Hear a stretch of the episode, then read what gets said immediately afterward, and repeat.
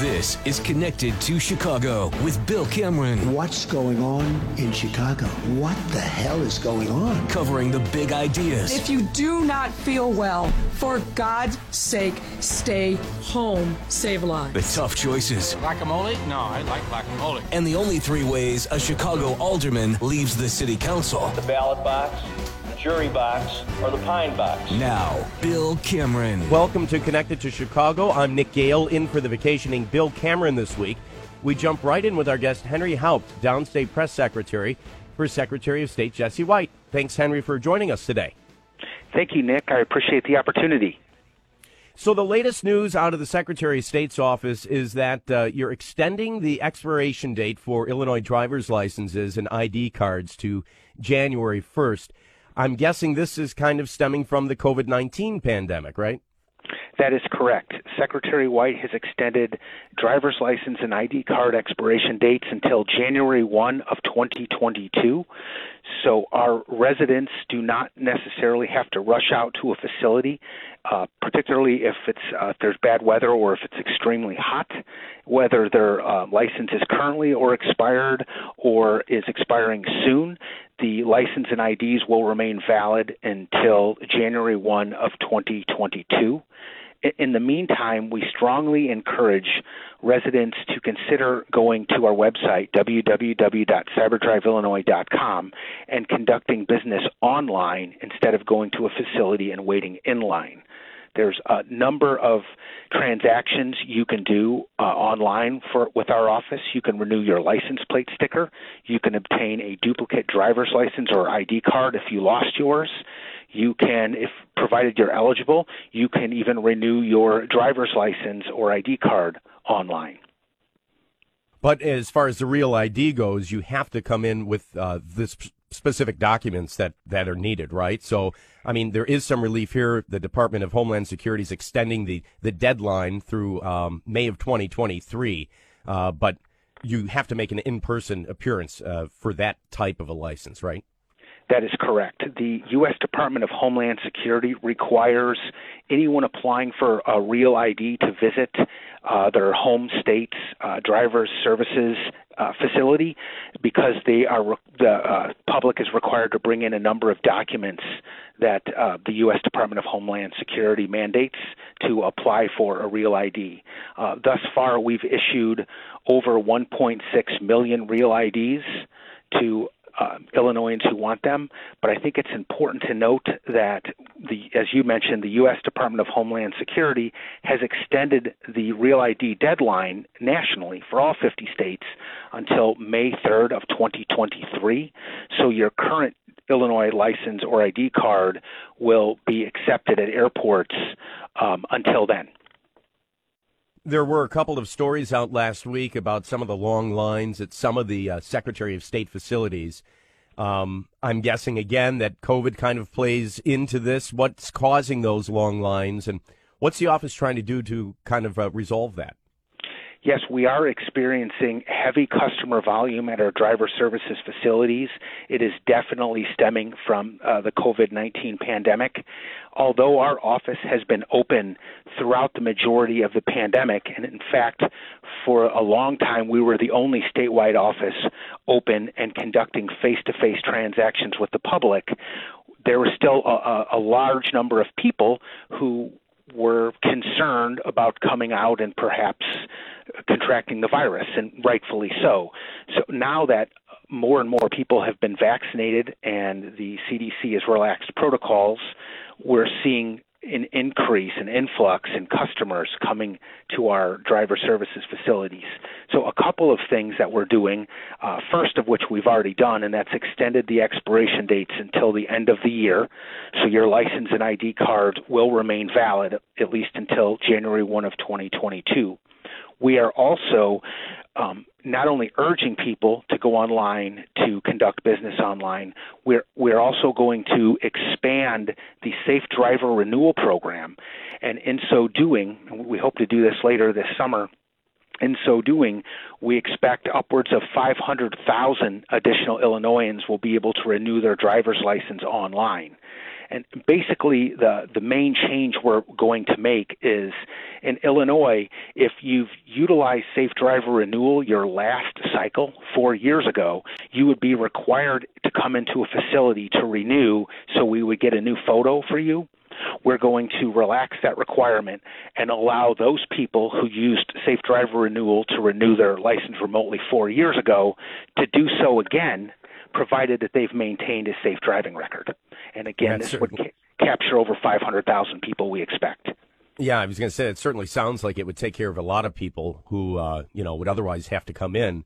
Um, now, are all the facilities open? Are there a handful that are still closed? I know that the Thompson Center is open. That's the main one in Chicago.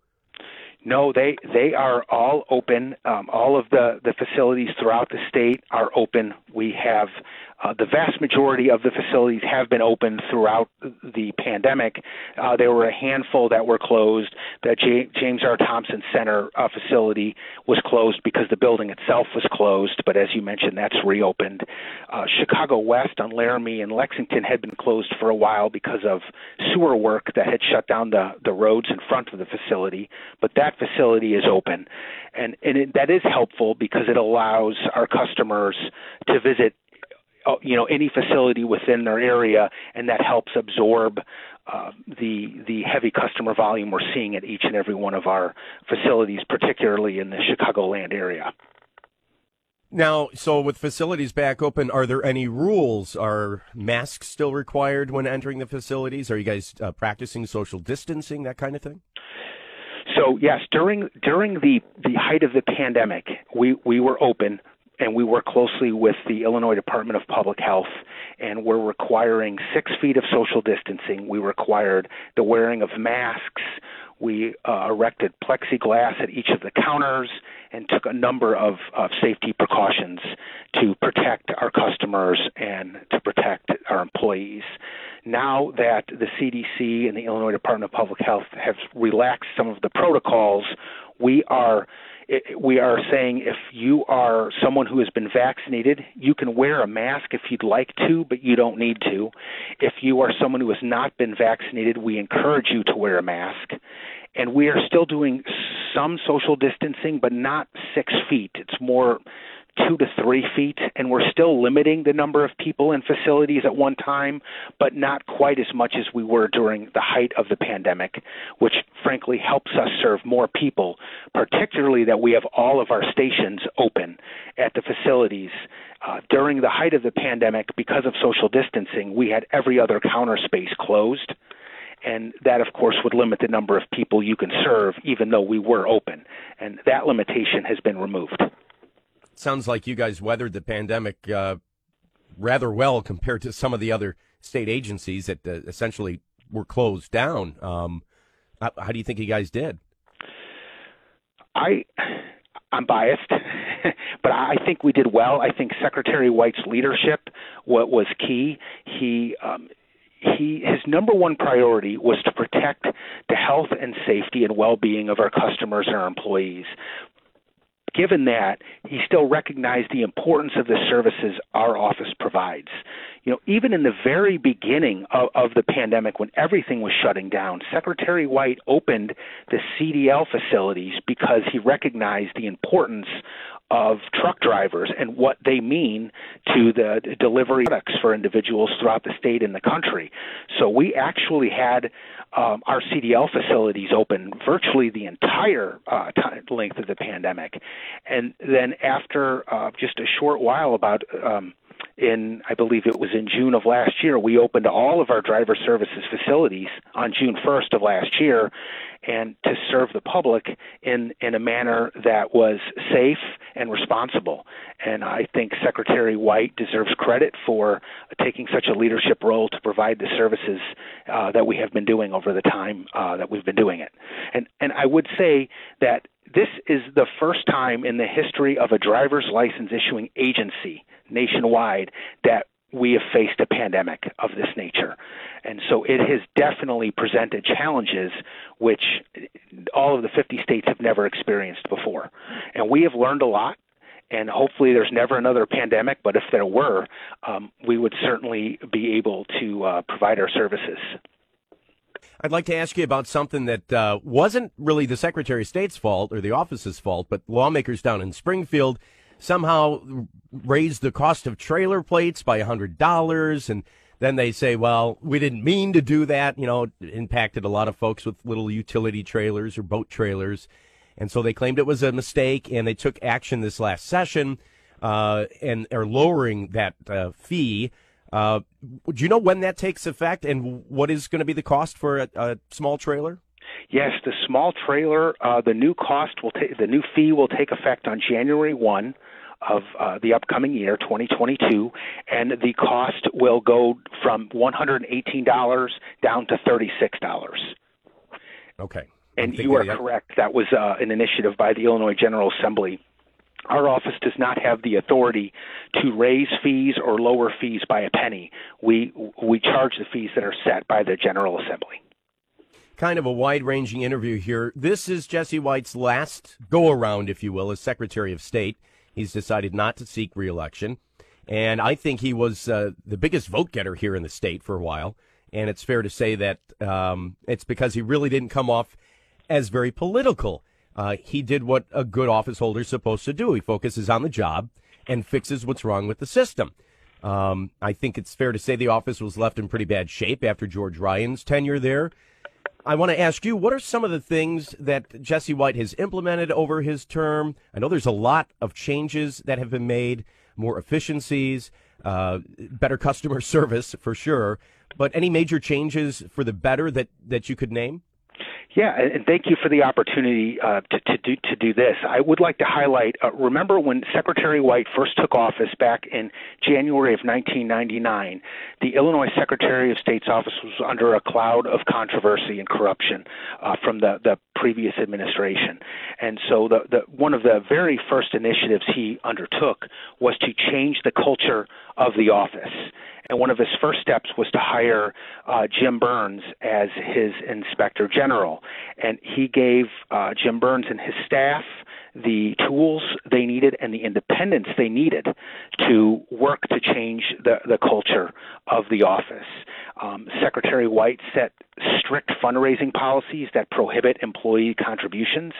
Uh, he established a code of conduct for employees and uh, he even passed a law that made the Illinois, uh, the Secretary of State Inspector General, uh, permanent and with broad powers to root out corruption.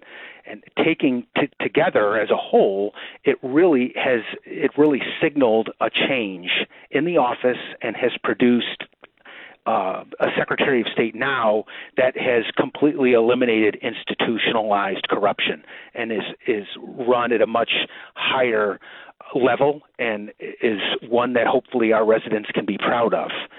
Um, moving beyond that, I would say Secretary White has really accomplished a number of initiatives that improved road safety and saved lives we uh, one of the first things he did again back in like 2000 and 2001 was completely overhauling the truck driver licensing program and illinois we went from the worst truck driving licensing program in the nation to one of the best over the last 22 and a half years. Um, he implemented, we were the second state in the country to implement a comprehensive uh, uh, blood, uh, breath, alcohol ignition interlock device program to combat drunk driving.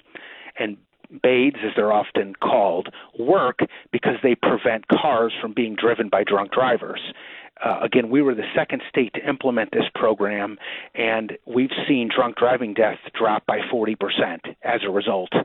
And lastly, and certainly not least, um, Secretary White has always had a strong commitment toward kids and toward teens. And it was making him sick to his stomach to read articles, to hear on the news, to watch on the news the number of teen drivers that were being killed uh, in automobile crashes. And so he set out to completely change and overhaul and improve the teen driver program in Illinois. And Illinois' graduated driver licensing program is arguably the best in the nation. It's certainly one of the most comprehensive in all of its features.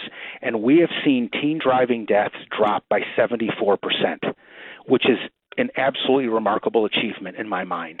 And I, I always think there's a number of young adults or, or even older than young adults now that are alive today, perhaps because of some of these very important reforms that Secretary White initiated. And I don't know what could be a greater legacy than that.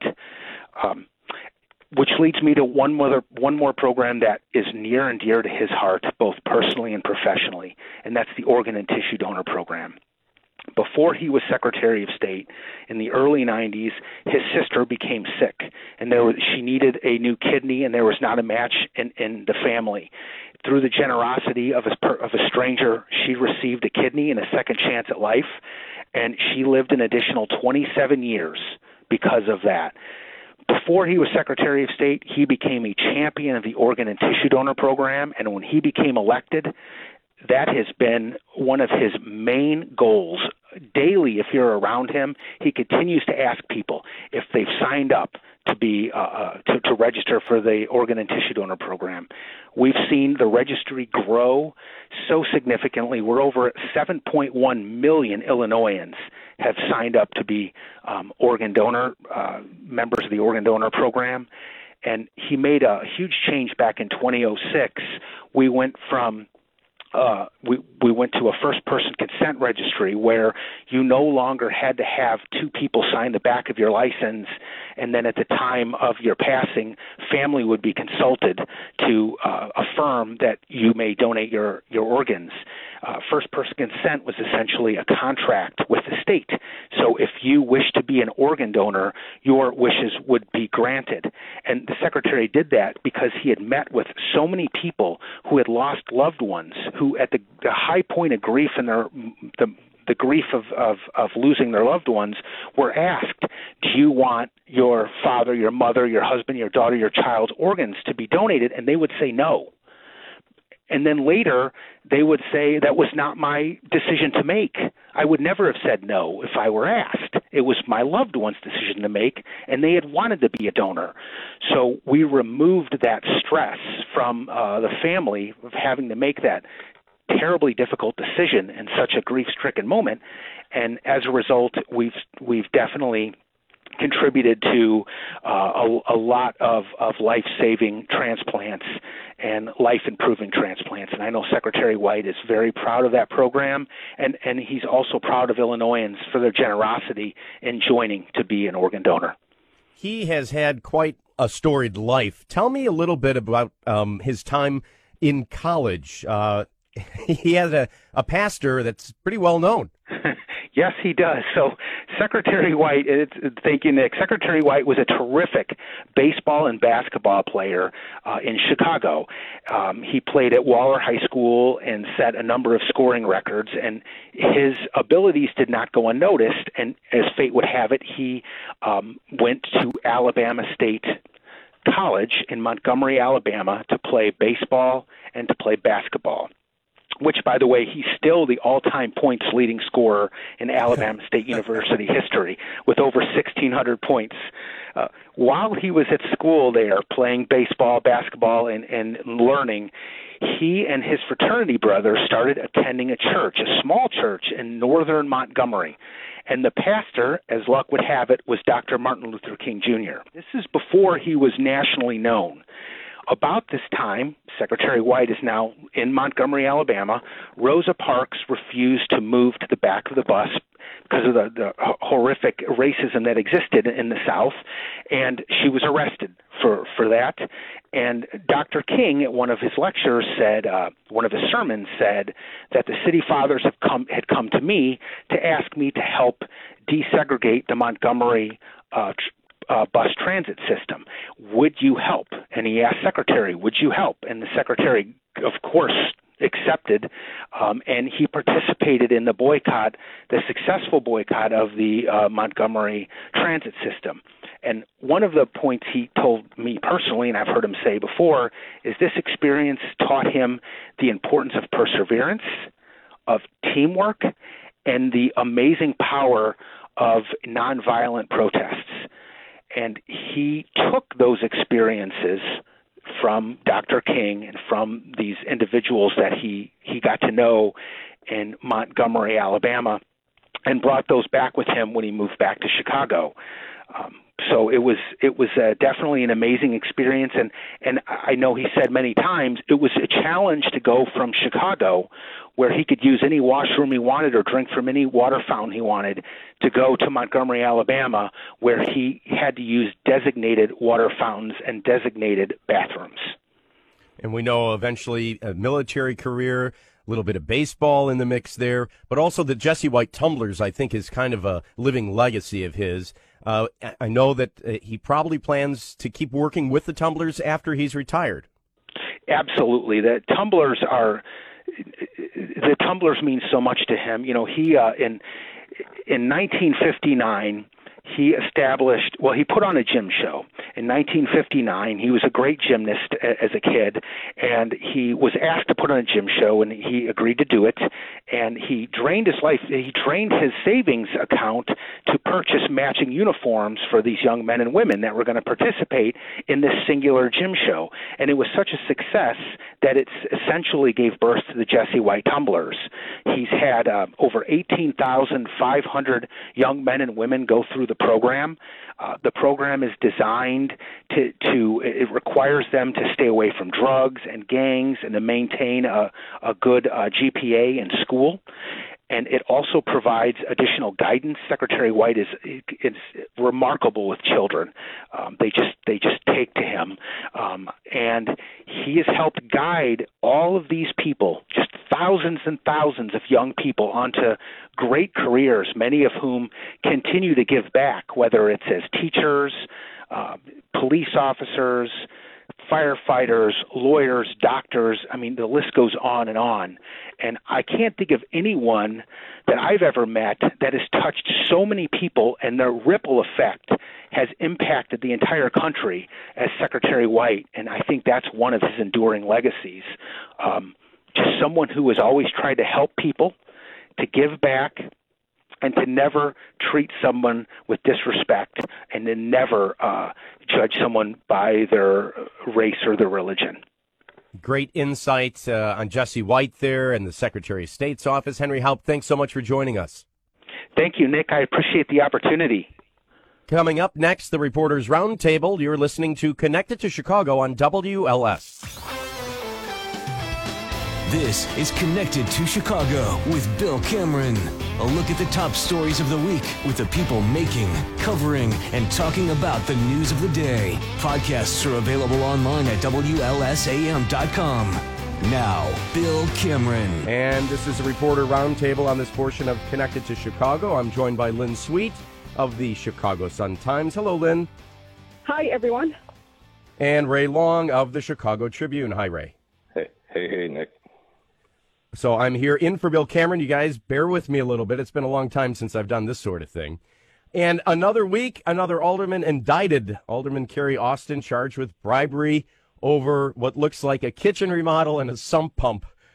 I don't know uh, if that's a big get, but um, certainly she's been under some scrutiny before. Ray, what do you think of uh, of another alderman now under the microscope?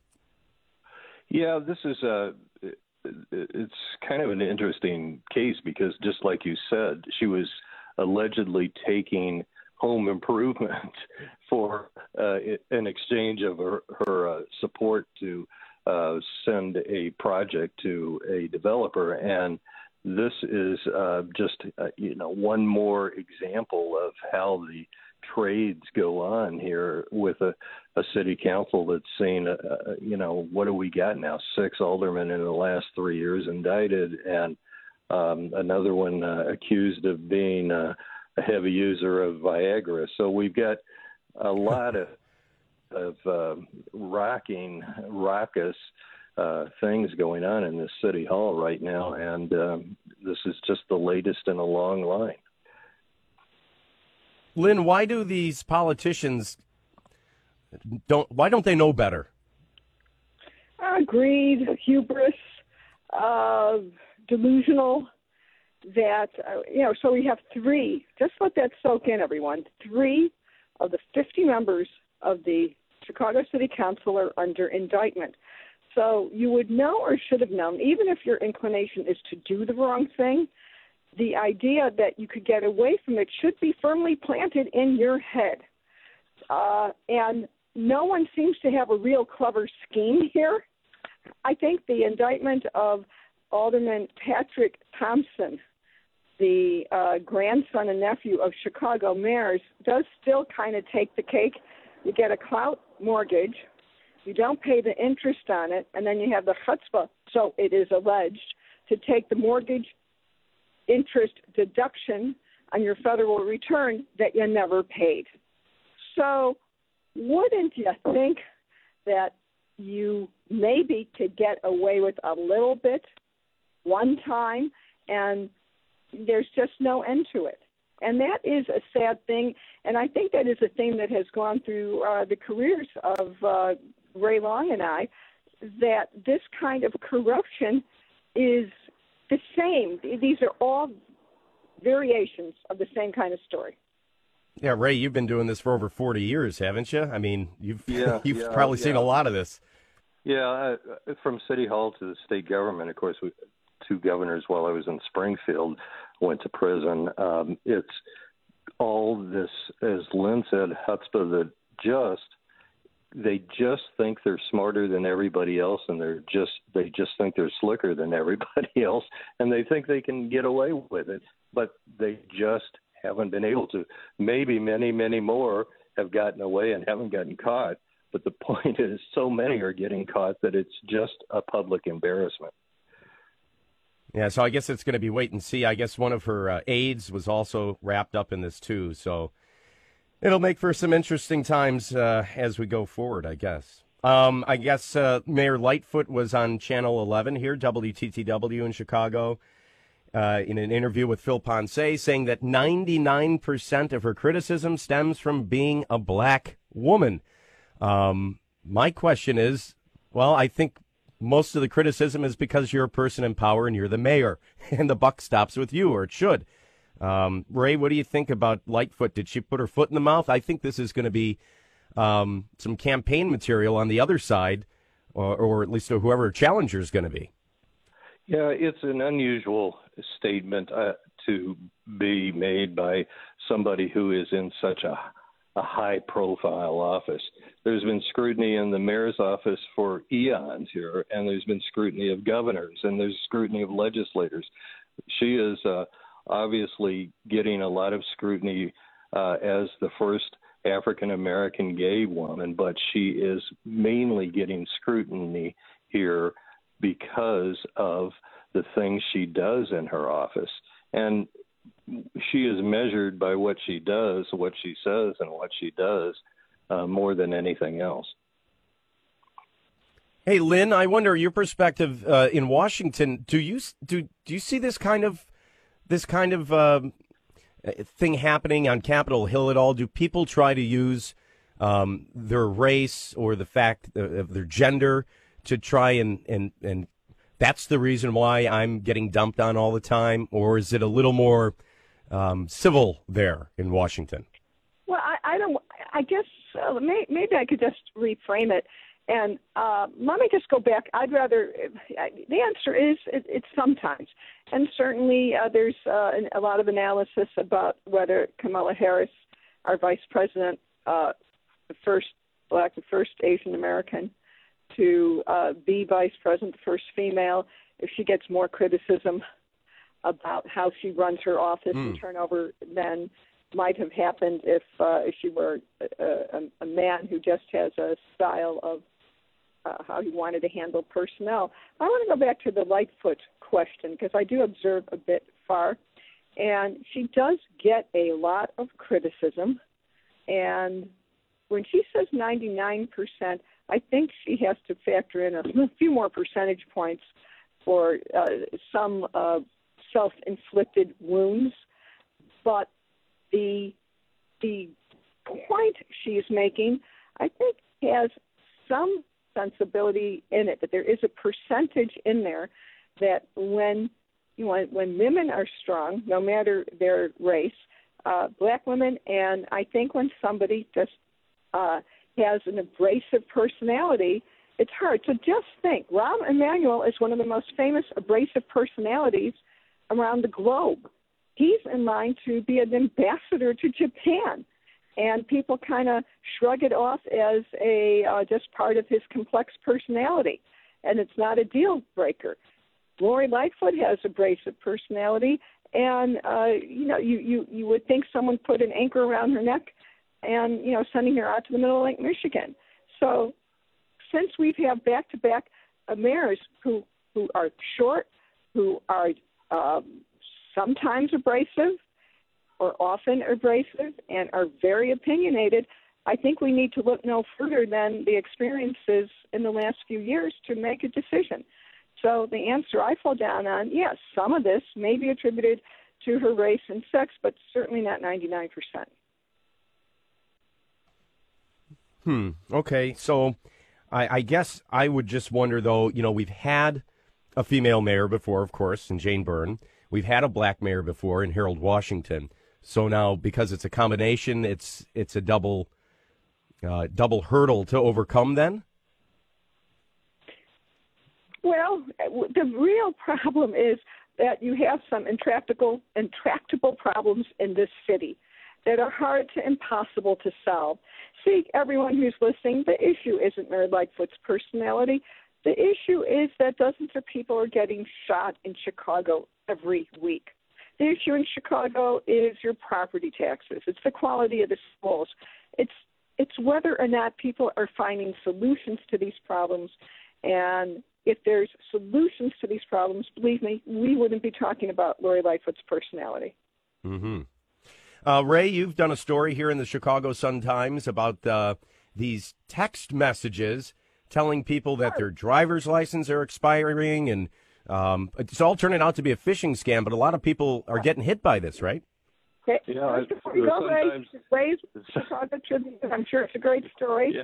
But uh, I'm a former Sun Timeser, but uh, yeah, but so yeah, that was me. If you want to and start Richard, sending yeah. your stories to us, Ray, you know, let me know. I'll keep that in mind. Um, yeah, what what we got here is a story that uh, you know I got hit with a text earlier this week, and it said uh, your driver's uh, license uh, needs to be updated or something to that effect, giving me the idea it needs to be renewed. And it said uh, from the Office of the Secretary of State, and uh, it said from the Illinois Secretary of State with a small letter I, and it didn't have a state uh, link to click on.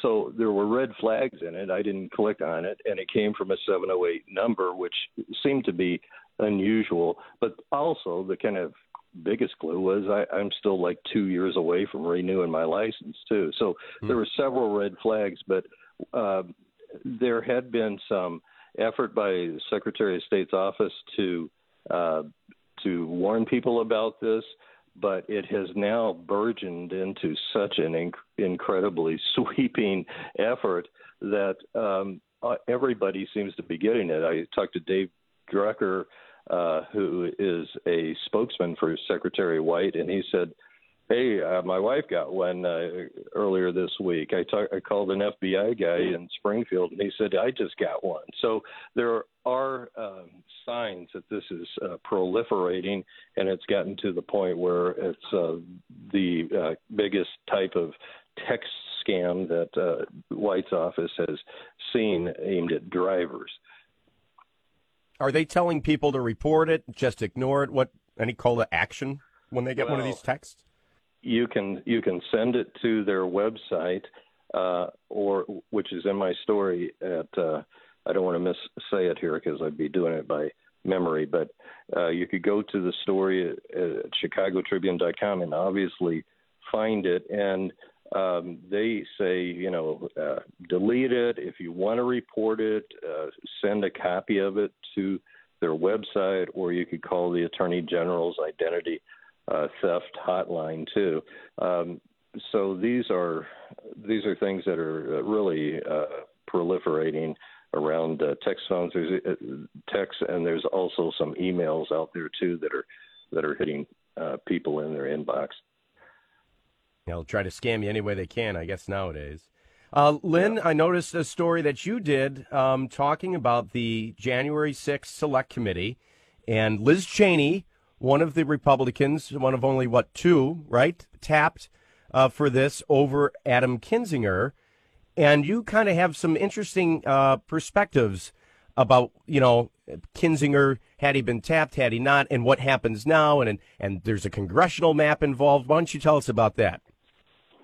Thank you for asking. So this week, there, you know, the House had uh, a vote to create a select committee to investigate the January 6th attack on the Capitol. Uh, the House had successfully passed a measure for a bipartisan commission that died in the Senate-led uh, in the in the Republican by the Republicans in the Senate. So the Democrats only had these two Republicans vote for it, the two most outspoken Trump critics, Liz Cheney and Adam Kinzinger. So Speaker Pelosi wanted to put a Republican. She she controls all the appointments, all 13. Five of them can be recommended by the House Republican leader Kevin McCarthy, but she used a pick to pick Liz Cheney. And when I came upon the scene of uh, Liz Cheney and all the Democrats briefing reporters yesterday in the Capitol, it was something to behold. Anyway, Adam Kinzinger was the other name mentioned as being on it. And in a sense, it did Democrats a favor by Liz Cheney being picked. Why? Number one, uh, if she she's on shaky ground anyway for reelection, but Democrats are never going to pick up that seat. If Adam got that appointment, he might have. He just might have if he ran in a more Republican district. We have a remap, and he may lose the physical area that he has now, but you could run from any place. You know, if you live in the state, you could just pick a district and run from it. But if he went to the most Republican turf, if he had joined that commission, he's already in hot water with a lot of the Trump wing of the party because of his approach to common sense and reality. He's against conspiracy theories, he's against election denial, and he's against lies. That doesn't sound remarkable, but when a Republican stakes out that territory, as Liz Cheney and Adam did, somehow it gets them in trouble. Anyway, there's on the commission, it would make it easier for a uh, Trumpite Republican to beat him in a primary. And then I think in Illinois, uh, it would be seen as not the best thing for the state. And if he picked a suburban Democratic district, then the uh, crossover suburban Republicans and Democrats, and it would logically be maybe a Bill Foster, Lauren Underwood, or Sean Casten district. Uh, if he decided to run against them, and he would probably get through a primary, well, if he were on that commission, that would probably make it easier for him to beat a Democrat. So the last thing Nancy Pelosi needs to do right now is lose a Democratic seat. She's only Speaker because they have a four vote margin. When does that remap uh, take place? It's going to happen in a few months. There's different rules in doing a congressional map in terms of timing than in the state House and the state uh, Senate. So there's time to wait for the actual census numbers to come in. The primary has already been pushed back to June, so that map will be later this year. Okay. Um, also, some sad news this week is that Donald Rumsfeld died. He was 88 years old. Um, he was a graduate of New Trier. He's, you know, hometown kid here.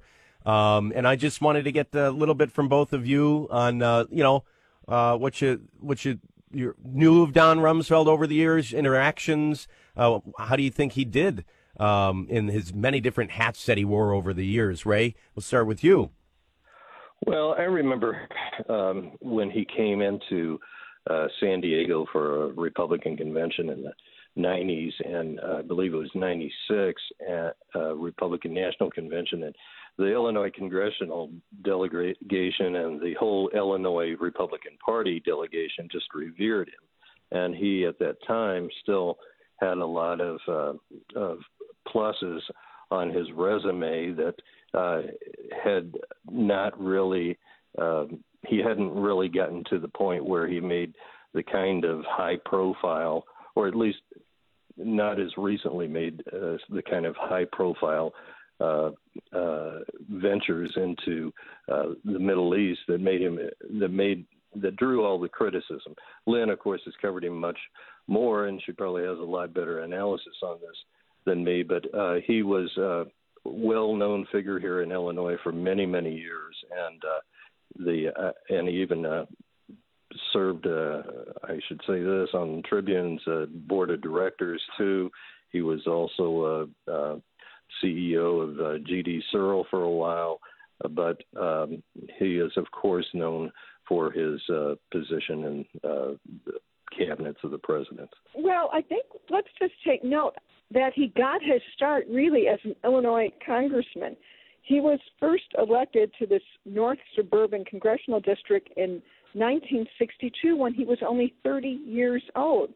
He was reelected in 1964, 1966, and 1968. And uh, who is, I think it was John Porter then, who, who followed him. And that district has moved around and been remapped uh, various ways. But he really is a son of the North Shore. And he actually had a little more, even though he came from Winnetka and went to New Trier, his and went to Princeton. He wasn't really uh, as much of the manner born as some of the other people who he came up with in the New Trier class of 1950. And I think those those kind of uh, roots did influence him. Uh, one of the things he was famous for, especially in his second time at the Defense Department, is his his Rumsfeld's notes, uh, his common sense approach uh, to to management, uh, kind of a steady hand. Now he was criticized a lot on the on the prosecution of the uh, of the uh, of the Iraq War. He is not without criticism of some of his uh, judgments, but he is a part of the Illinois Republican history that just really doesn't exist anymore.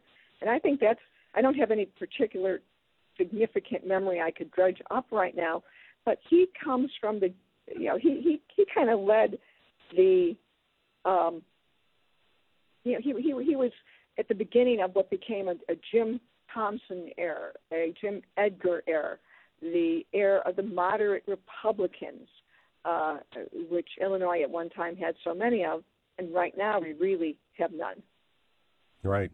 Fun fact for you: he was captain of the football and wrestling teams when he was at Princeton. Bet you didn't know that. so. That'll do it for the roundtable this week. Thank you to Lynn Sweet um, from the Chicago Sun-Times, Ray Long of the Chicago Tribune. Up next, Kim Gordon on Connected to Chicago. This is Connected to Chicago. Podcasts are available online at WLSAM.com. All University of Illinois campuses will welcome students back this fall, but there's one requirement everyone must be vaccinated. Joining me today to talk about it is Robin Kaler, Associate Chancellor and Director of Public Affairs. Robin, welcome to Connected to Chicago. Thanks for having me. Glad you're with us. So tell me, why did the university make this decision to make it mandatory for all students to be vaccinated?